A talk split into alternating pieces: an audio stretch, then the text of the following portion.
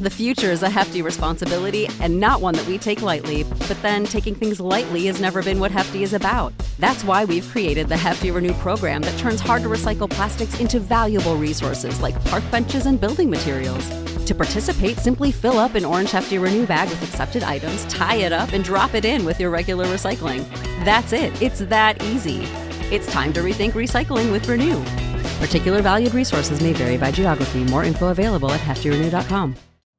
You know how to book flights and hotels. All you're missing is a tool to plan the travel experiences you'll have once you arrive. That's why you need Viator. Book guided tours, activities, excursions, and more in one place to make your trip truly unforgettable. Viator has over 300,000 travel experiences to choose from. Everything from simple tours to extreme adventures and all the niche, interesting stuff in between. So you can plan something that everyone you're traveling with will enjoy. Real traveler reviews give the inside scoop from people who've already been on the experiences you're considering. So you can plan with confidence. Free cancellation helps you plan for the unexpected. And 24 7 customer support means you can travel worry free. Download the Viator app now and use code Viator10 for 10% off your first booking in the app. Find travel experiences for you. Do more with Viator.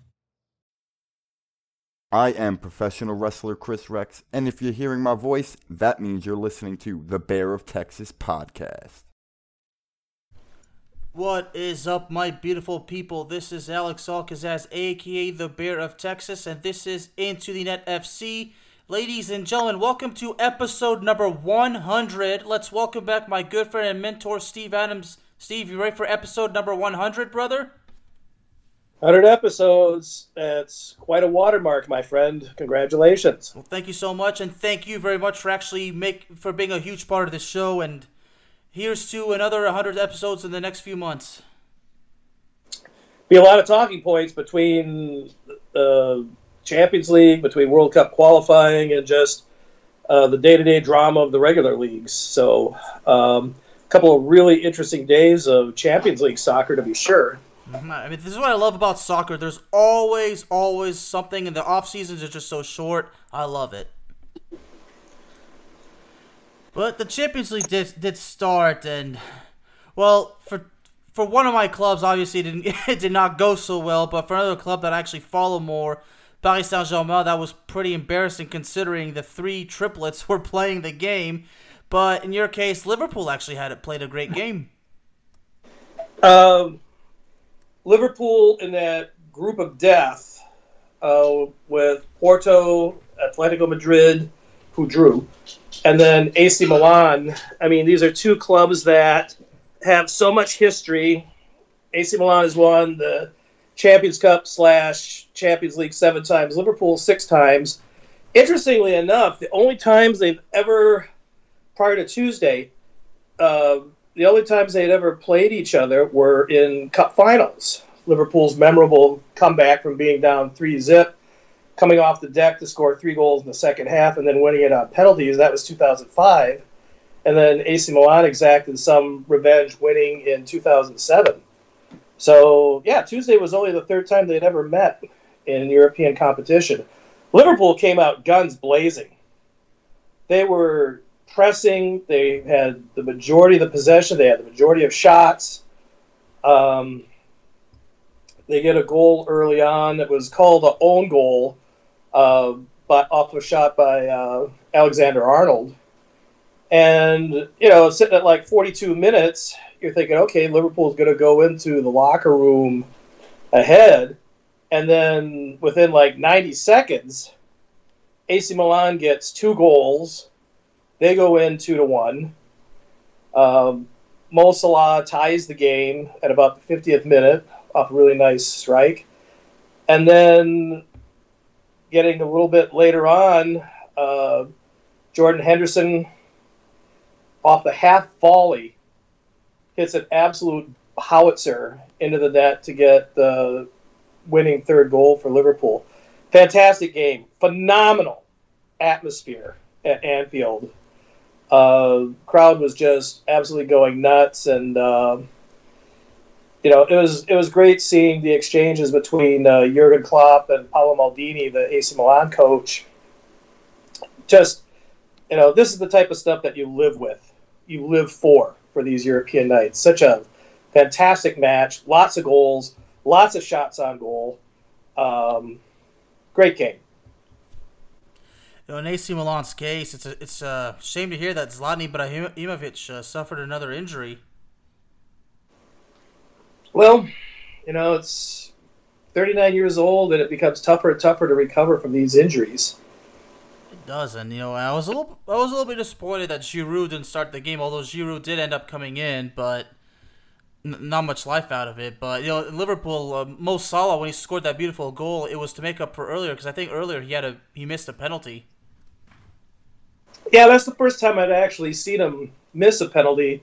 Apparently, he had missed one back in 2017. That's the last time he missed a penalty. I mean, he's pretty much the appointed executioner of, uh, of PKs for Liverpool. But, you know, nice stop by the Milan goalkeeper. And also, uh, he actually was a double save, and he saved the follow up shot. So, um, yeah, plenty of drama. Oh, plenty of drama indeed. And and speaking of drama, you know what? I gotta get this over with. Manchester United just unbelievable, just absolutely humiliating. And I mean, some Man U supporters want to want to blame the early red card, but you know, I, I think it's a it's a team loss. You know, Ole Gunnar Solskjaer is gonna have to take a bit of blame for some mismanagement, but the whole team obviously did, did not come to play. I mean, they didn't deserve to win. Well, well, first off, Ronaldo is a great early goal for for Man U. It's a fantastic strike, but then you know, kind of like what happened to England in their final against Italy at the Euros. It's like all of a sudden that getting that early goal, uh, Man you just sort of went into its shell, and then Young Boys pretty much took over the game. I mean, they were dominating heavily on shots, possession, um, tie the game. It looks like it's going to go to, or not going to go to overtime, but it's going to finish as a draw which wouldn't have been necessarily bad for for Man U. I mean, surely they were expecting to get all three points in in Bern, but then uh, Jesse Lingard inexplicably does a back pass that ends up becoming uh, almost a perfect pass for the American international Pefok to put it away.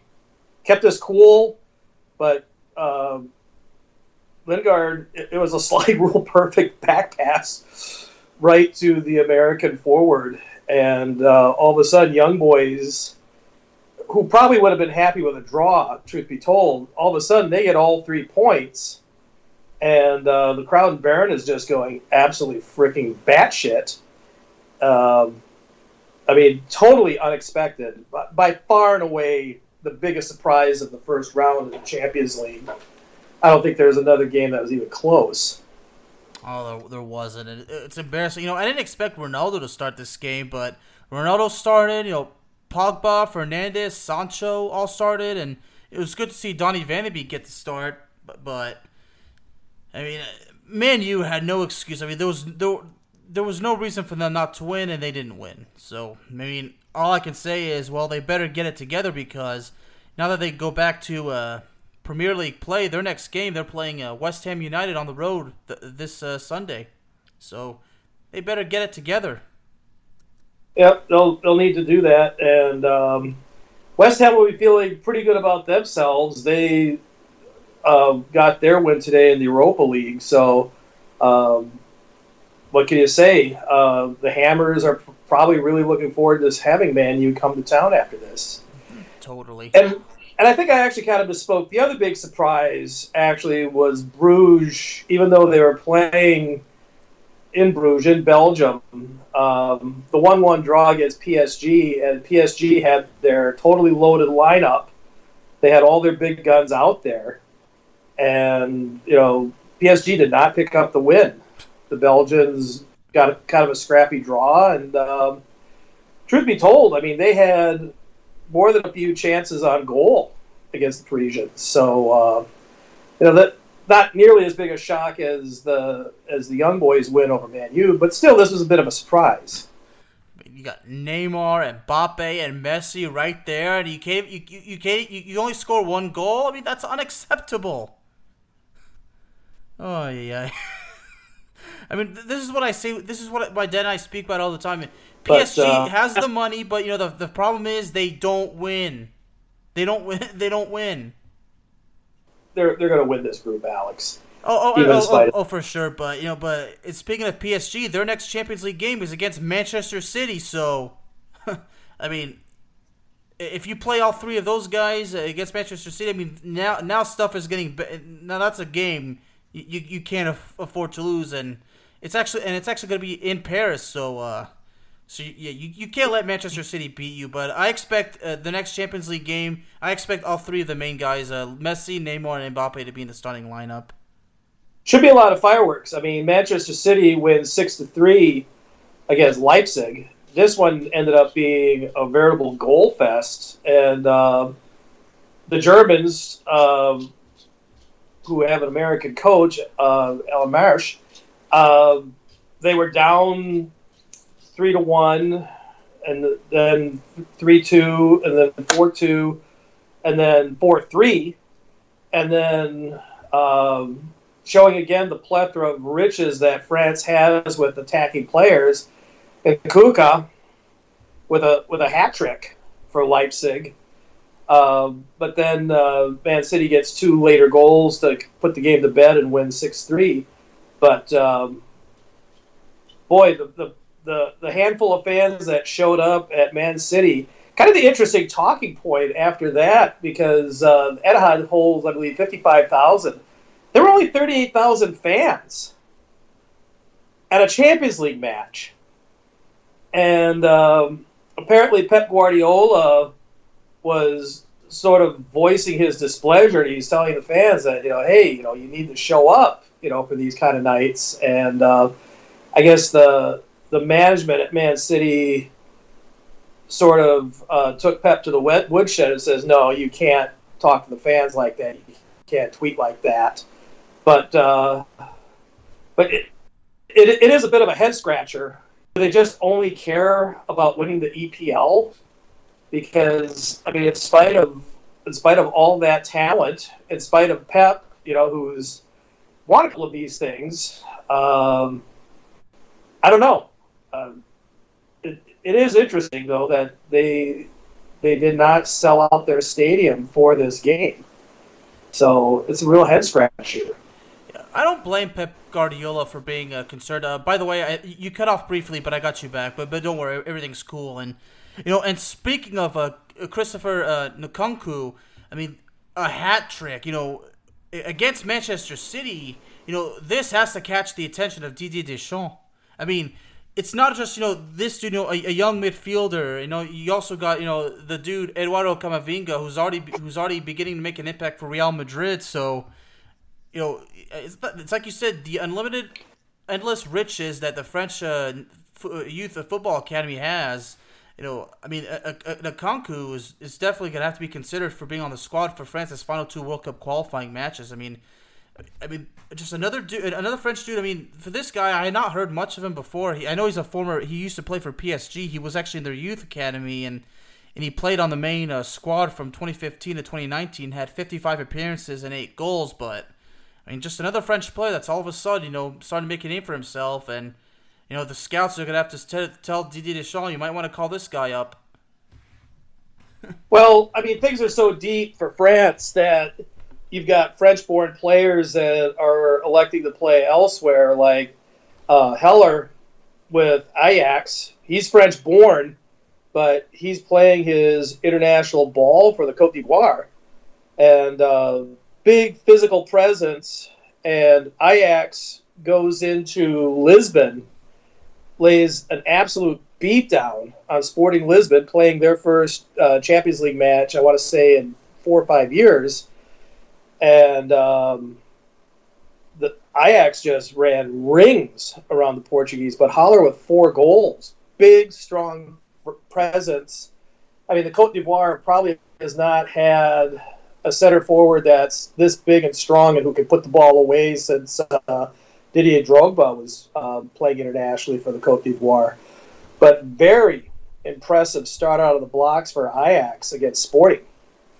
I mean, this dude, uh, Sebastien uh, Haller, I mean, four goals. He scores in the second minute, and has another one seven minutes later. I mean, he he should be proud of himself, and you know, and no no doubt he could certainly do great with the uh, Ivory Coast national team, and and I totally respect his decision that he chooses the I- Ivory Coast over France. You know, it's obvious. I mean, you know, because we we've said this before. The French national team, it's not for everybody, and it's it's not only it's because it's just so crowded. There's France produces so many players. I mean, it, it, it makes it even difficult for, for for the manager to even select these players. But but you know, and seeing Ajax just you know really just lay out a beatdown on, on Sporting, and, and I believe uh, Sporting that's actually that was Ronaldo's first club, if I'm correct.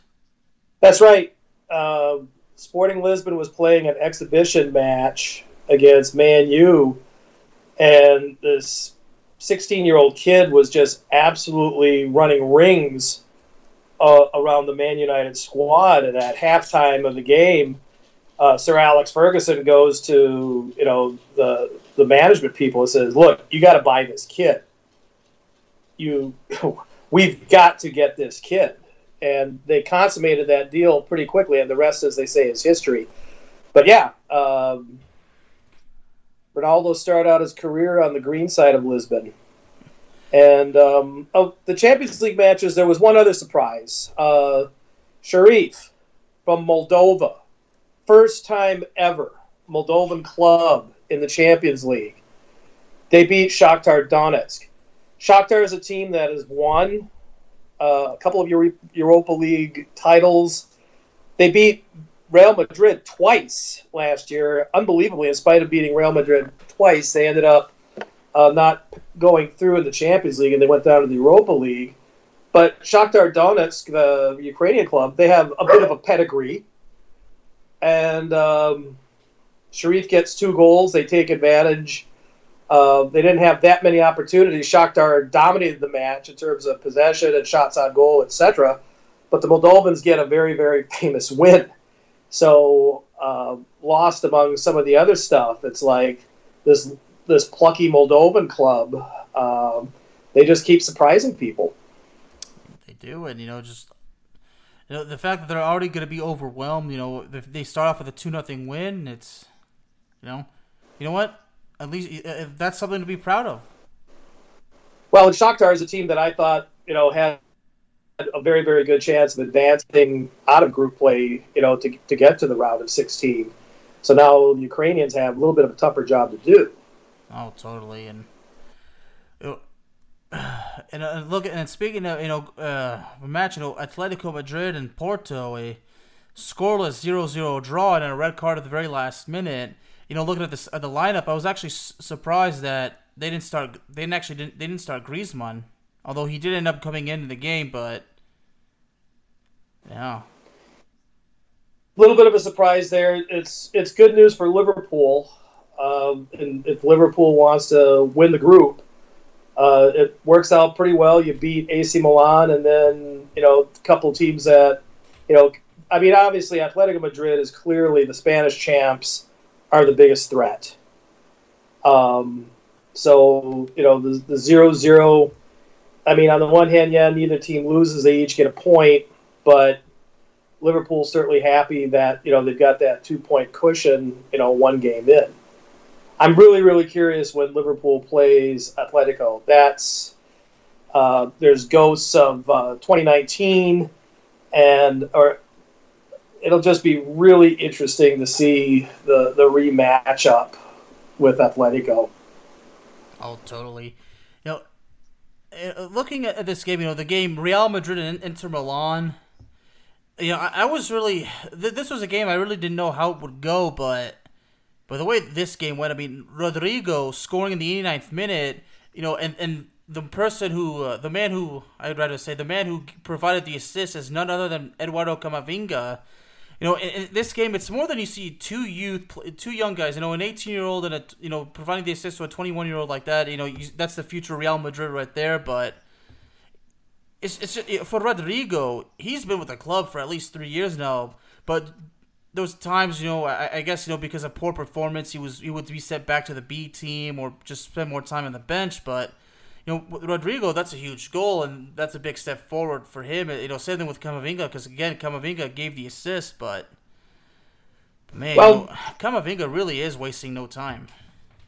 No, I mean he's pretty much since leaving Brittany uh, to come to the Spanish capital, he's hit the ground running. Um, this was a game though where actually Inter was very wasteful with their early chances they had.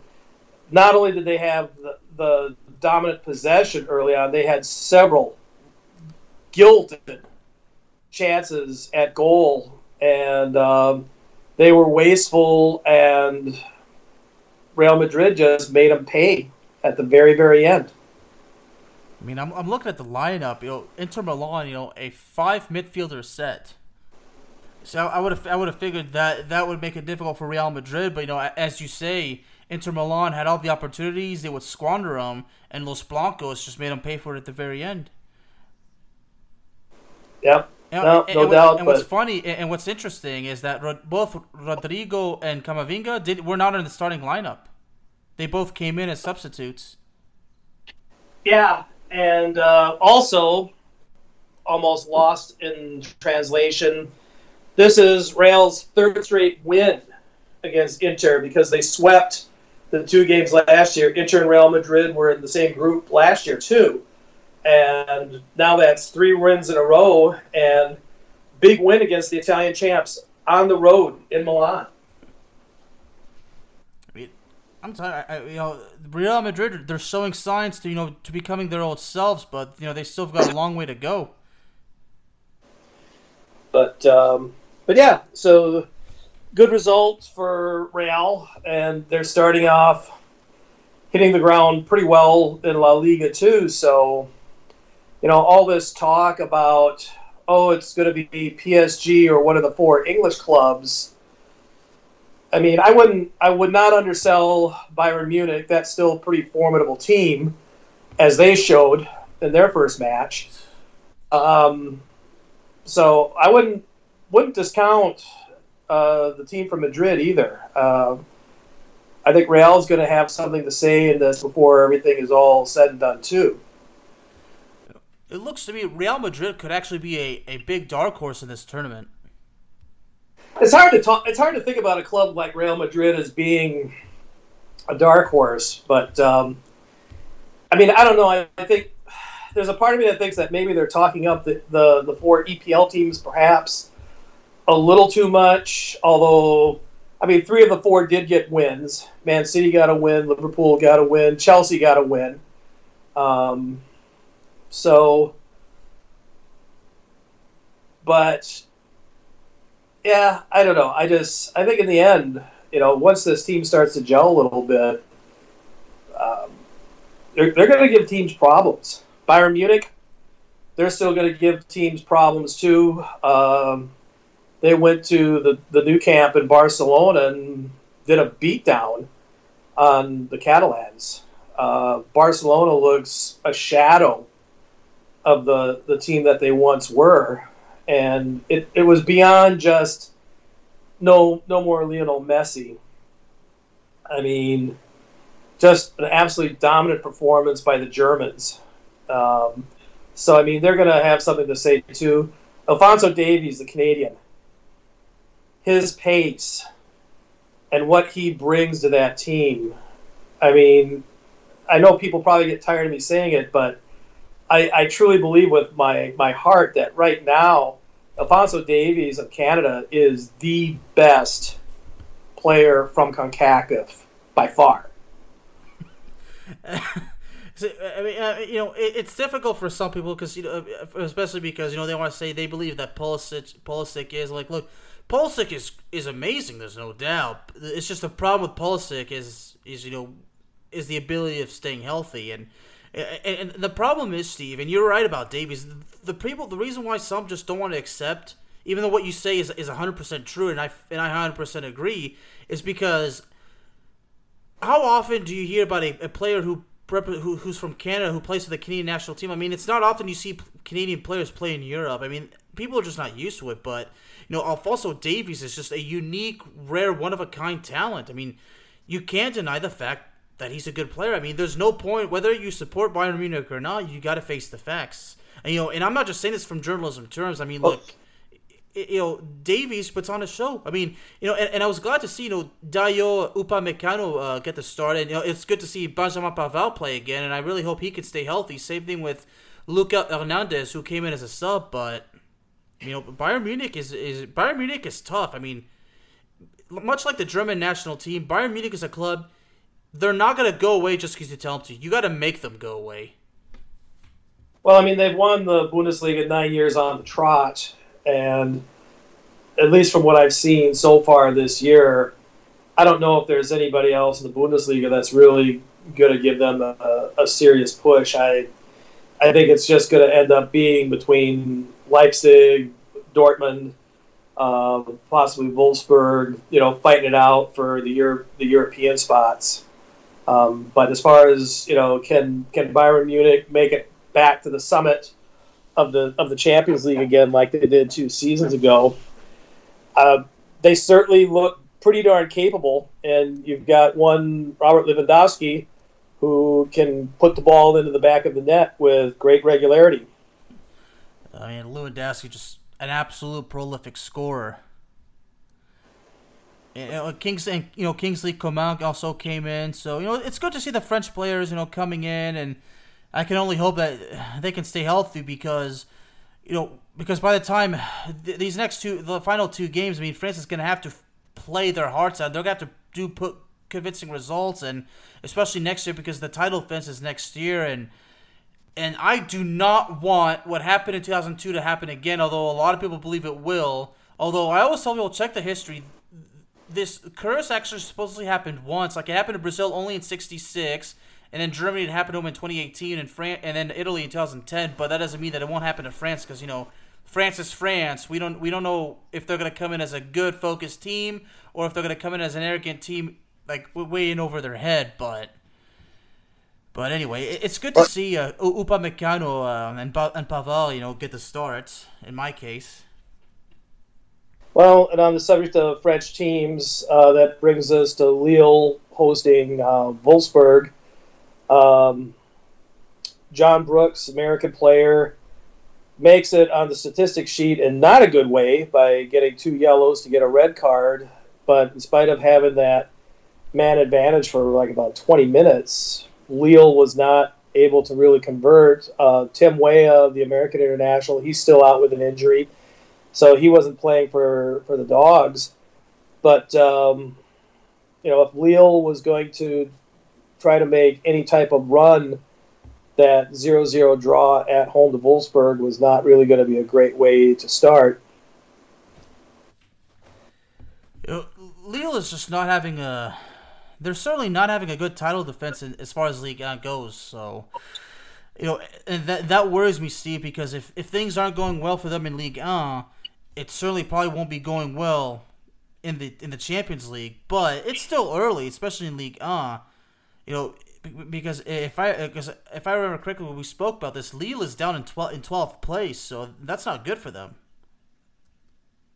Well, Lille's lucky in that they're in a group that's, you know, pretty darn even. I mean, there's no real humongous sharks that's in that group. You know, there's not one of the big Spanish clubs. The one German club in the group is Wolfsburg, which is really a fair club at best. You know, this is a team that's I don't see them making any deep run in this tournament. But um, you know, but yeah, I mean, it was good to see Lille being able to play some Champions League ball. They still have a fairly intact starting lineup compared to what they had last year. I mean, they weren't as gutted as, like, say, for example, when Montpellier won the French title back in 2012, and it was just uh, blue light special, the whole team pretty much got sold out. So by the time Montpellier got to the Champions League, I mean they were just pretty much a whipping post. So Lille, Lille's big thing though is they they lost their coach, mm-hmm. and um, that that ends up being you know a pretty big thing It, it really does, and you know, and speaking of uh, the Montpellier team that won it back in the it was the 2011-2012 season, right? Or is it 2012-2013? No, 2011, 2012. Yeah, of course. My boy Giroud was on was, was on that team, and you know, and, you know, and and when my dad talks about it, uh, talks about that, and it, it really brought up great memories to him because you know, of course, you know, when I talk soccer with my dad, he always likes to bring up, you know, back in the day when when League L was was heavily competitive. I'm sure that brings up a lot of memories to you, but you know, it's good that once in a while the Cinderella there's a, there's a there's a Cinderella story in a soccer league. I mean, it was, look, it was nice to see Lille pip PSG last year to to win the title.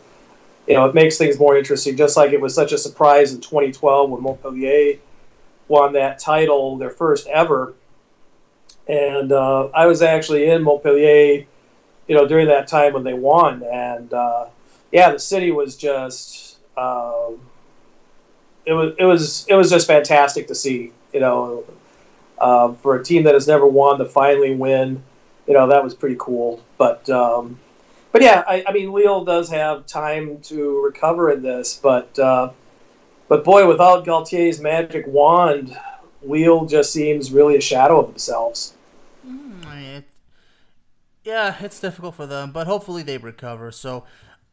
Looking at Chelsea. You know, not so much to talk about. I mean, Lukaku scored the game winner in the 69th minute, and you know, Ed- Edouard Mendy, I believe that's like that's at least 13 clean sheets in the in Champions League play, and and I'm looking at the, the starting lineup. Yeah, most of the starters, uh, it was most of the starters did not start. You know, Timo Werner was uh, was on the was a substitute, but never came in.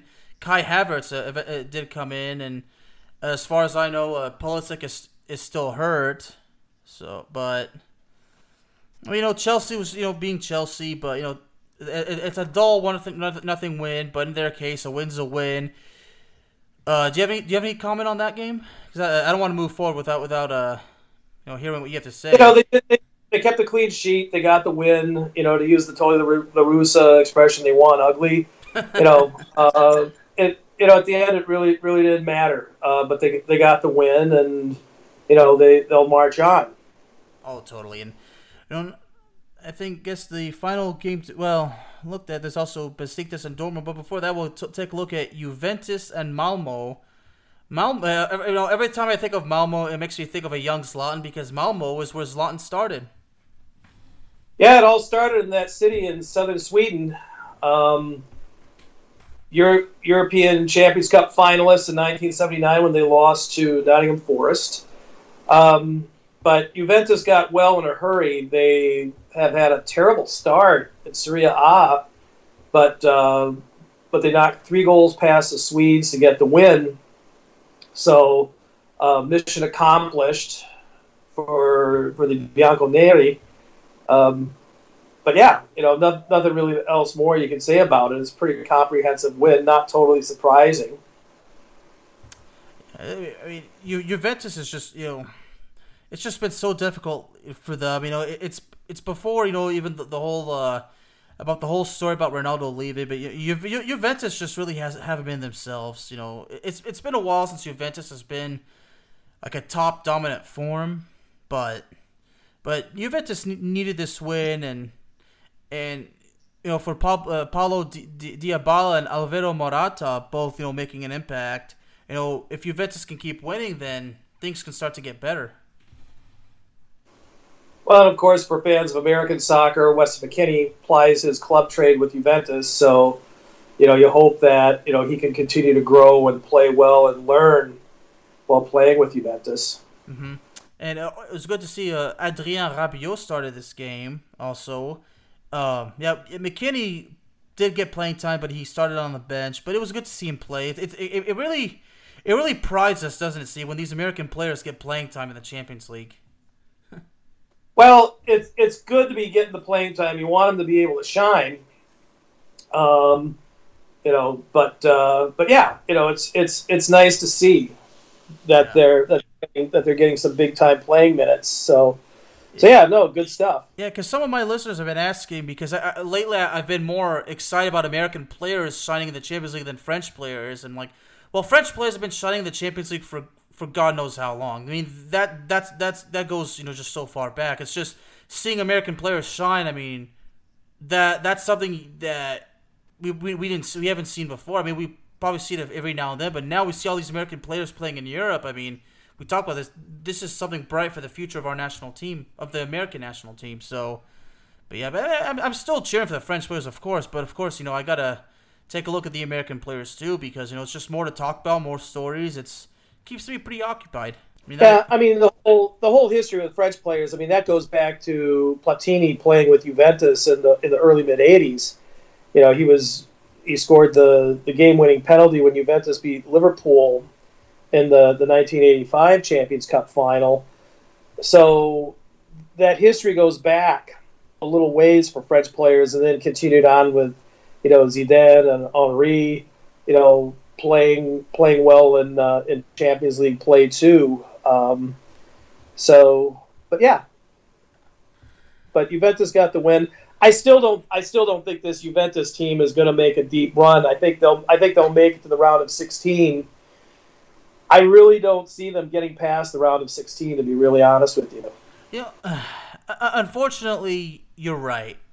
But, you know, as far as Juventus goes, because I'm asked, like, you know, what's what's the problem, obviously, but I could give several reasons, but these reasons, whether they're true or not, it's there's not as much relevance as you would think because the bottom line is they're not winning. Because that's the main that's what it comes down to. It's about winning, right?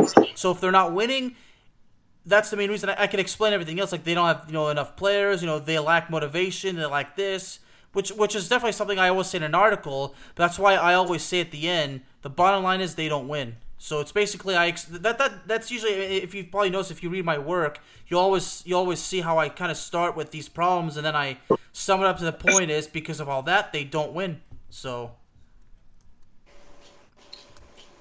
but Anyway, but last game I want to take a look is Besiktas and Dortmund. Well, Erling Haaland, I mean, he, he continues to add to his record of uh, Champions League goals. Scores a really nice goal against the Turks. And, uh, you know, going into Turkey, you know, inhospitable crowd. And this was a game that actually, Besiktas actually was more dominant in this game. This was almost kind of almost a snatch and grab by the Germans uh, to be able to get the three points to come out of Turkey.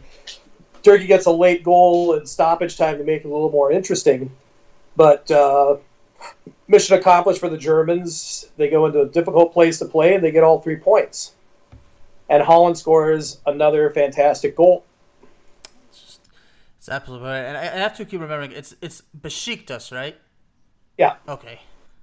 I mean, uh, looking at their logo, I mean, their logo is, is just pretty fancy. And you know, speaking of Dortmund, I mean, Dortmund could is also you know potentially a, a, dark horse, but we'll just have to wait and see. And you know, and and but speaking of Erling Haaland, you know, I've seen these reports that Real Madrid believe that they can get both Kylian Mbappe and Erling Haaland.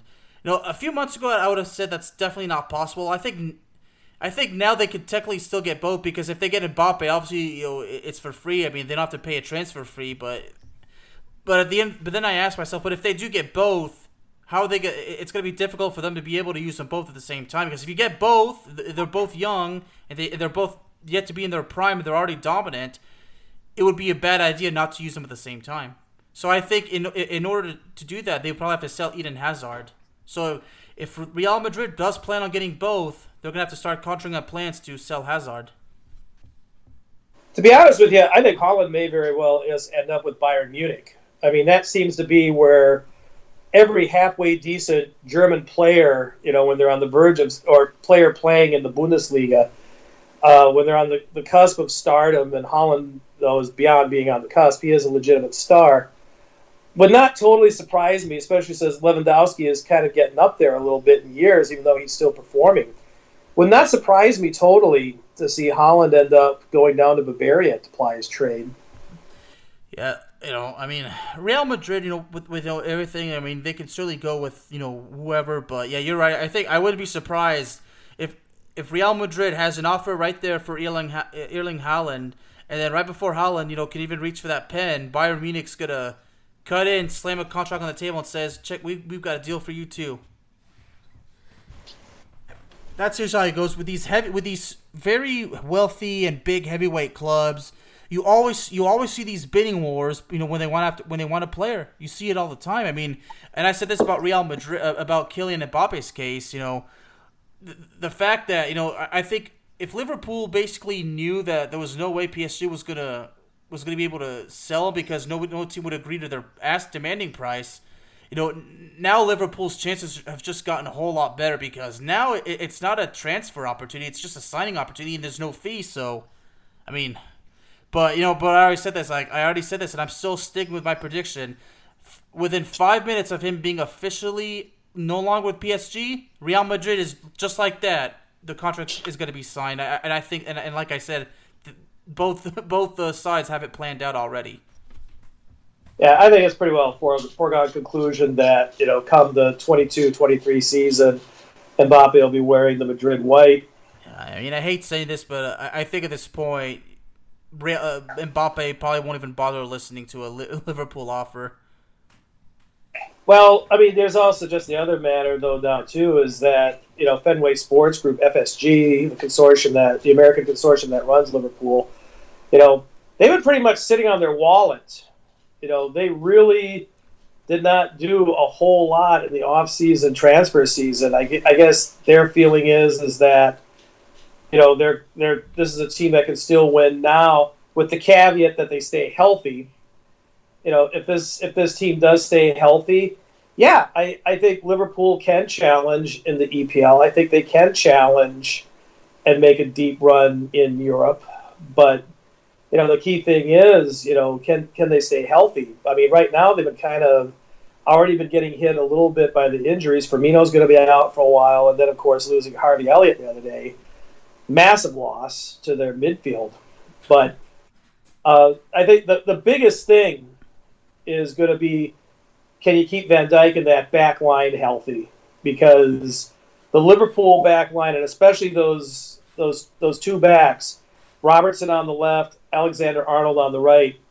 Those two, they produce an awful lot of offense for Liverpool. You know, they're very potentially capable defenders, but you know the the quarterback of that defense is still Van Dijk. Mm-hmm.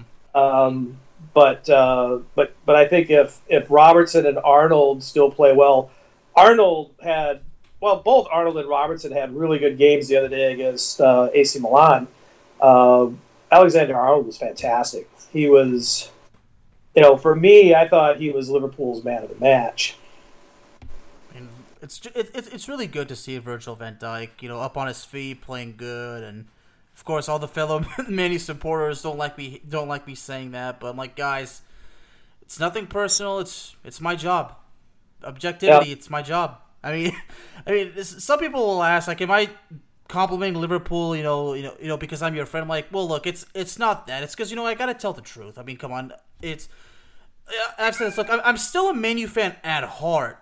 I'm still. I mean, that's not gonna change. I'm still at by heart, but you know, my occupation as a journalist, you know, that overshadows me as a fan because it's much easier being the objective than actually being the diehard fan. Believe it or not, because you can be more positive. There's more things to talk about, and and, and that that's how that, that's how you really grow yourself, really. But you know, the the good news out of this first round of the Champions League, lots of goals. Totally. Lots of goals, lots of offense, some really really good matches. So you know, it's it's a good hors d'oeuvre. You know, waiting for these next matches to come. Yeah, totally. And, and last thing I want to say, I mean, I can't, I, I don't think I could really ever consider myself a diehard Man U fan it's not because I never owned any mem- any jerseys or anything like that. It, it's because I was always a Man U fan that I never hated Arsenal. I never hated Liverpool. I always respected Chelsea because I, I always respected Drogba. I guess I was just a Man U fan because I needed to pick a team, but I guess overall I've always been a I've always been a soccer fan that just loves the game. Like I don't have a league uh, favorite team. I don't have a favorite Serie A team. I mean, for Real Madrid, it's always been different because you know everybody knows how much I love Zidane. So, so yeah. So overall, I've always just been a fan when it comes to club soccer. I've always just been a fan that that appreciates and loves the game. So, and, and that's it. Yeah. You know, you could you could you know you could you could appreciate the brilliance. I yeah. mean, with me being a Liverpool fan, you know, I can still say that I really was blown away by Eric Cantona. You know, when Cantona was, you know, at the height of his game in the, the early to mid '90s with with Man U. I mean, he just brought such Gaelic swashbuckling flair to the game. I mean, he was such an incredible player, and it just it killed me that Liverpool actually had a chance to get him, and they that was one they let got, get away that they really regretted for a long time. I mean, that's one of the biggest what ifs, and not just soccer, but all, but in sports overall. What if, what if Cantona had gone to, uh, you know, Anfield instead of Old Trafford? But but you know what? In the end, it, it worked out extremely well for both Sir Alex and and for Cantona. Their temperaments absolutely meshed. Oh, totally. Um, I don't, you know, I just, I don't think that there's any other manager that could have gotten the production out of Cantona that he got. And Cantona always had, and still has, you know, so much respect for for Sir, Sir Alex Ferguson. And if you get a chance to see the documentary on Sir Alex that his son actually directed, uh, there's a handful of former players that are on screen, and Cantona is one of them. So, you know, that sort that sort of says a lot uh, about the relationship those guys had. Mm-hmm. A hundred percent. But uh, last thing I want to say, it, it, could be worse because I, I think there's there's just one thing that really overshadows Liverpool's f- failure to get Cantona. I think it's Newcastle United passing on passing on the opportunity to sign a young Zidane. I think that's probably the one of the that's probably the worst decision Newcastle United ever ever made. Well, okay, maybe not because Newcastle actually has a history of of passing on players. They passed on a young Mo Salah. They passed on Luka Modric. Yeah, so yeah, so Liverpool's really not the worst uh, the, the worst out of it. So yeah, no, that's there's no doubt about it. Yeah. Well, ladies and gentlemen, thank you all very much for joining us on this 100th episode of Into the Net FC. Steve, again, thank you so very much for being such an important part of this show. I really appreciate your loyalty, your support, and you being a great friend. Well, it's fun to join you and just talk soccer. Everybody have a good rest of your weekend. Save big on brunch for mom, all in the Kroger app. Get 16 ounce packs of flavorful Angus 90% lean ground sirloin for $4.99 each with a digital coupon. Then buy two get two free on 12 packs of delicious Coca Cola, Pepsi, or 7UP, all with your card. Shop these deals at your local Kroger today or tap the screen now to download the Kroger app to save big today. Kroger, fresh for everyone. Prices and product availability subject to change. Restrictions apply. See site for details.